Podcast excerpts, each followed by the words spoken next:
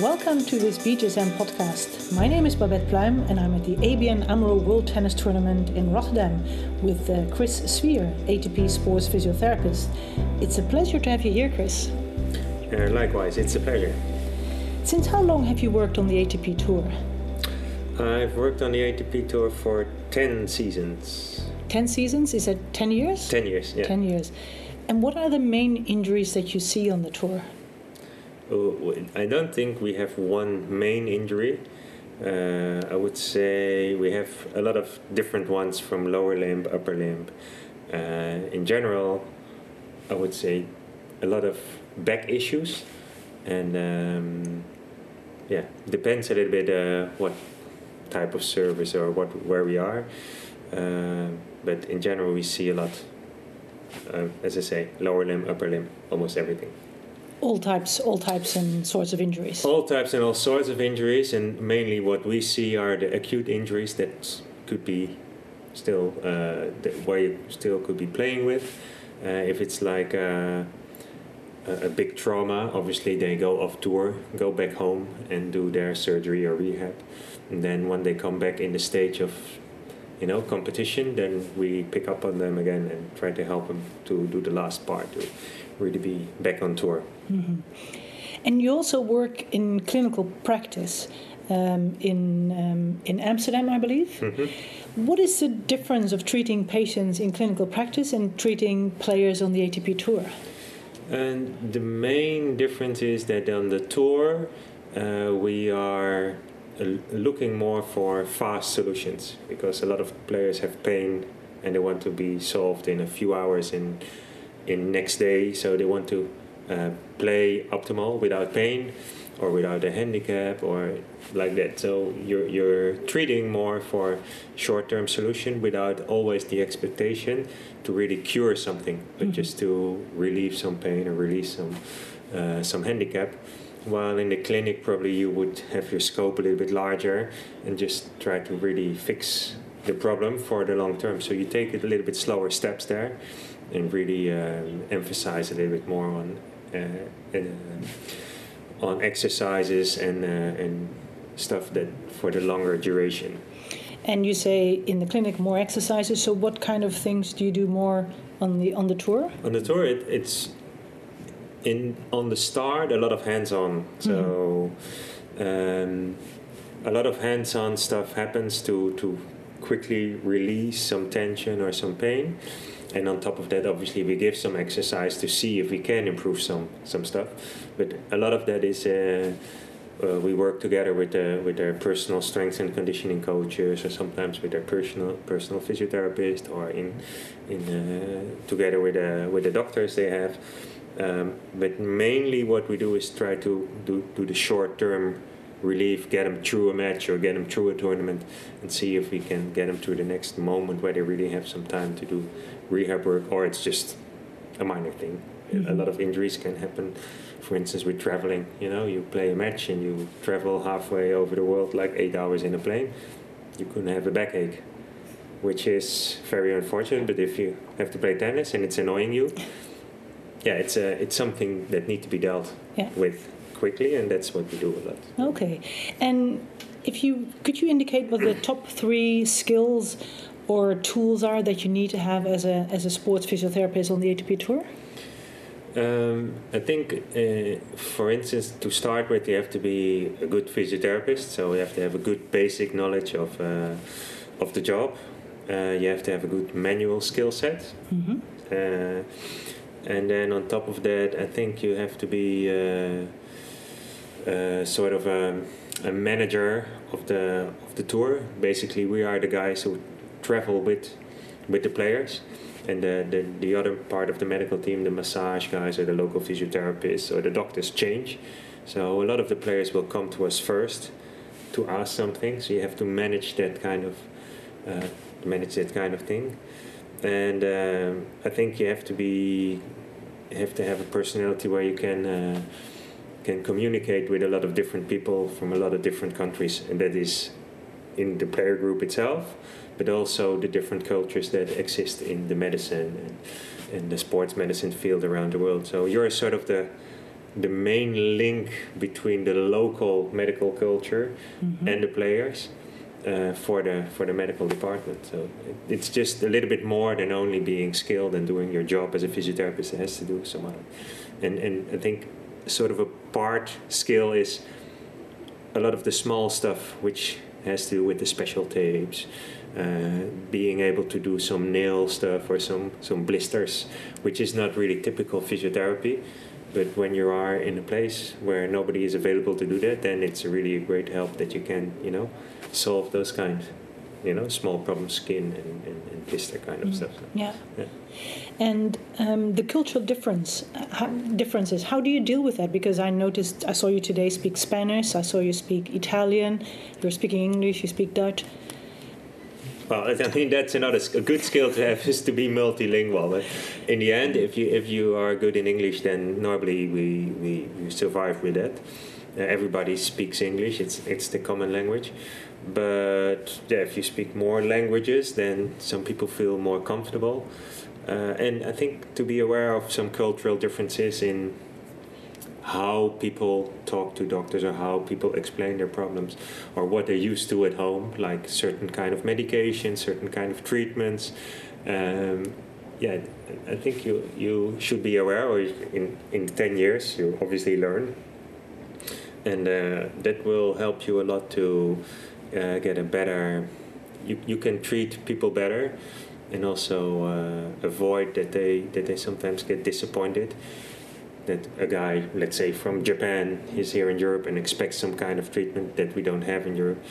That if you if you are aware of that, you already can manage a little bit better the, Mhm. the, the expectancy of player and uh, physicians and everybody else, so that uh, the whole thing goes a little bit smoother than just let it be a culture shock or culture clash.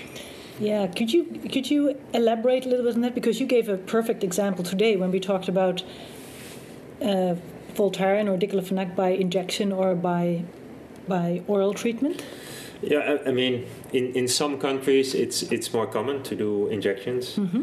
um, and in, in some others it's not. So if you are from the country where the doctor would say, well, we inject uh, the Voltaren r- rather Mhm. quickly, then obviously when you come to another place and say, well, I have a pain, I need the Voltaren injection, and in that country it's not a common practice, then suddenly there is some kind of difference, and then it could be a trust issue with the doctor. And I think if you know this already, then if the player already asks you, okay, uh, You is can it- anticipate. yeah, you can anticipate. Yeah. And if the player already asks, uh, could he get an injection, then probably you can take that away already and don't just say, I'll go to the doctor and have there a confrontation or, you know, Hmm. let the doctor uh, let the doctor be out to dry and explain why. So, I mean, and as I say, because we travel with the guys the whole year through, they basically trust us. So once we already say, well, it might be not advisable in this case or whatever, then we already can uh, can help.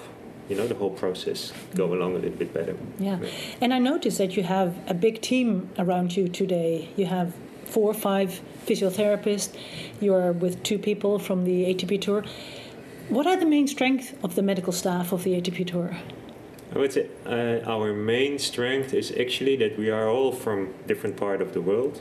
We have people from well the Netherlands, Germany, France, from uh, from Japan, from South America, from Argentina, from the States, from Australia, and I think from all those everybody brings something with them from their cultural background and also from their physical physiotherapy background or their medical background.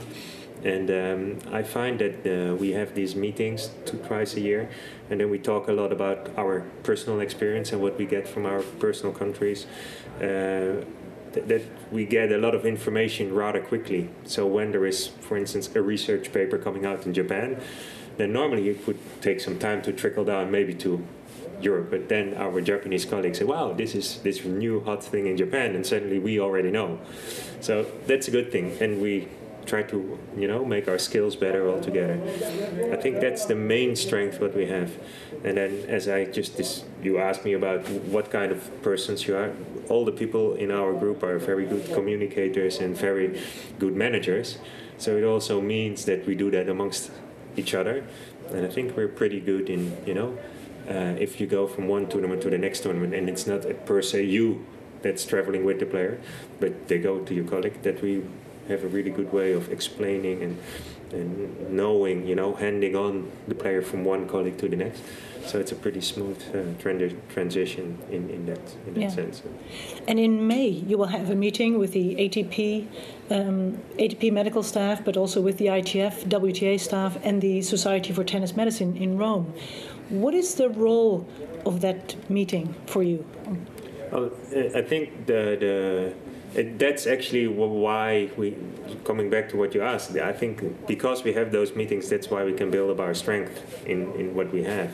And then as you said it's not only us but it's also the wta so you mix in all the things and tennis is a really international sport with a lot of doctors from all around the world.